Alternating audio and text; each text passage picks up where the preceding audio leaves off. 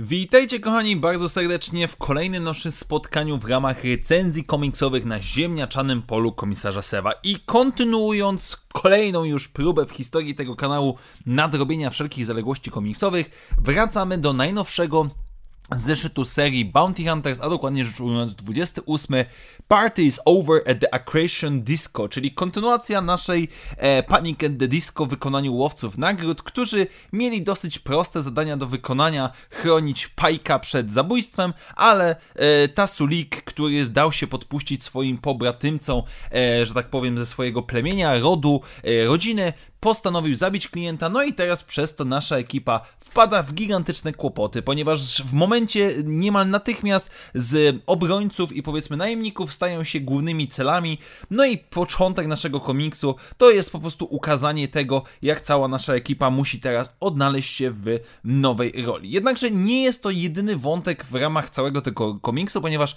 mamy trzy, tak naprawdę trzy możemy wyznaczyć. Z jednej strony mamy Valensa oraz jego ekipę imperialną, która melduje się od Vadera, żeby dostać nową misję. Jednocześnie mamy już tutaj coraz mocniej pokazany ten jego wątek romantyczny z jego przełożoną, jak i również Vadera, który okazuje się bardzo serdecznie, bardzo mocno zależy mu na standardach imperialnych, jeżeli chodzi o ubiór jego podopiecznych.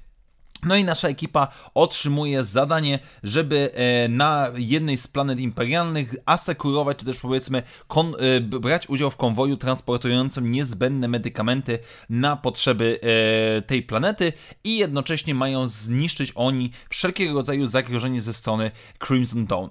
Z drugiej strony mamy również wątek naszej przywódczyni Unbroken Clan, która przybywa do domu. Okazuje się, że tam ktoś próbuje w pewien sposób uzurpować sobie prawo do jej pozycji, ale oczywiście po krótkiej konfrontacji zabija ona pretendenta, wszystkich, którzy się opierają, no i zasiada na swoim tronie, chociaż cały czas jest tutaj akcentowany wątek naszego zamordowanego kitku w poprzednich e, zeszytach. Natomiast oczywiście nasza ekipa przebija się przez całe zastępy pajków, żeby uratować swoje życie we wszelkiego rodzaju kreatywne sposoby próbują mordować swoich przeciwników, łącznie z Zukusem, który wylicza z matematyczną precyzją, gdzie ma strzelić, żeby jak największa e, rzecz metalowa spadła na głowy swoich przeciwników. Tonga z Lash znowu mają jakieś tam powiedzmy swoje dylematy moralne, ale głównym obrońcą i głównym pomysłodawcą ucieczki udanej jest Forlom, który korzystając z tego, że cała dyskoteka powiedzmy krąży dookoła czarnej dziury na granicy spadku, po prostu wbija do centrum centrum sterowania, niszczy te silniki, no i mówi swoim kumplom, że no mamy jakieś 5 minut, żeby uciec z tego wszystkiego, zanim czarna dziura nas nie pochłonie. Jednocześnie Tonga postanawia uratować, e, że tak powiem, ludzi z cateringu, którzy służyli tutaj na, tej, e, na tej dyskotece, którzy po prostu dorabiali sobie, nie wiem, do studiów.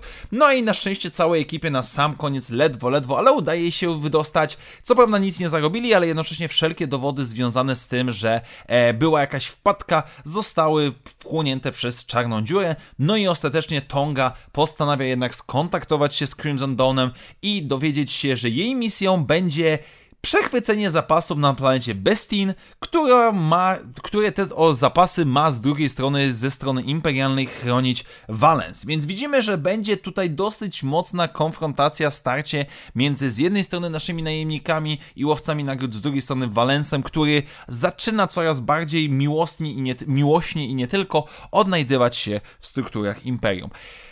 I jestem zadowolony. E, nie jest to może tak dobry komiks, czy też zeszyt jak poprzedni, który no, skupiał się po prostu na naparzaniu. Najzwyczajniej w świecie dawał nam taką tempą, prostą rozgrywkę, rozgrywkę z nieco powiedzmy wątkami Tasulika. Natomiast tutaj mamy już trochę tego więcej rozbicia. Wątek Valensa, który e, będzie nakierowany na naszych bohaterów. Mamy wątek tego Unbroken Clan, który cały czas gdzieś tam nam się tli w tle. No ale przede wszystkim masz, mamy naszych łowców nagród, którzy jako team, jako bohaterowie, którzy nienawidzą się, uwielbiają uwielbiają się jednocześnie i są jedną wielką pokręconą rodziną, starają się wydostać z całego tego zamieszania za wszelką cenę. No i teraz będą nastawieni przeciwko Valensowi. Jak to dalej się potoczy? Zobaczymy, kto po czyjej stronie będzie stanął ostatecznie, jak to się wyswobodzi i jak to będzie łączyło się z innymi seriami komiksowymi, ponieważ za chwilę czeka nas, który już wyszedł, wychodzi nam one shot, który teoretycznie łączy wszystkie serie komiksowe po drodze. Co z tego wyjdzie? Przekonamy się w, oczywiście w następnych recenzjach. Tak więc dziękuję Wam bardzo serdecznie, moi drodzy, za dzisiejsze spotkanie. Standardowo przypominam, że jeżeli podoba Wam się to, co robię na kanale, możecie wesprzeć moją działalność, stawiając mi wirtualną kawę, do której link znajdziecie w opisie tego materiału. Jeszcze raz wielkie dzięki, do zobaczenia już wkrótce w następnych materiałach i jak zawsze niech moc będzie z Wami. Na razie, cześć!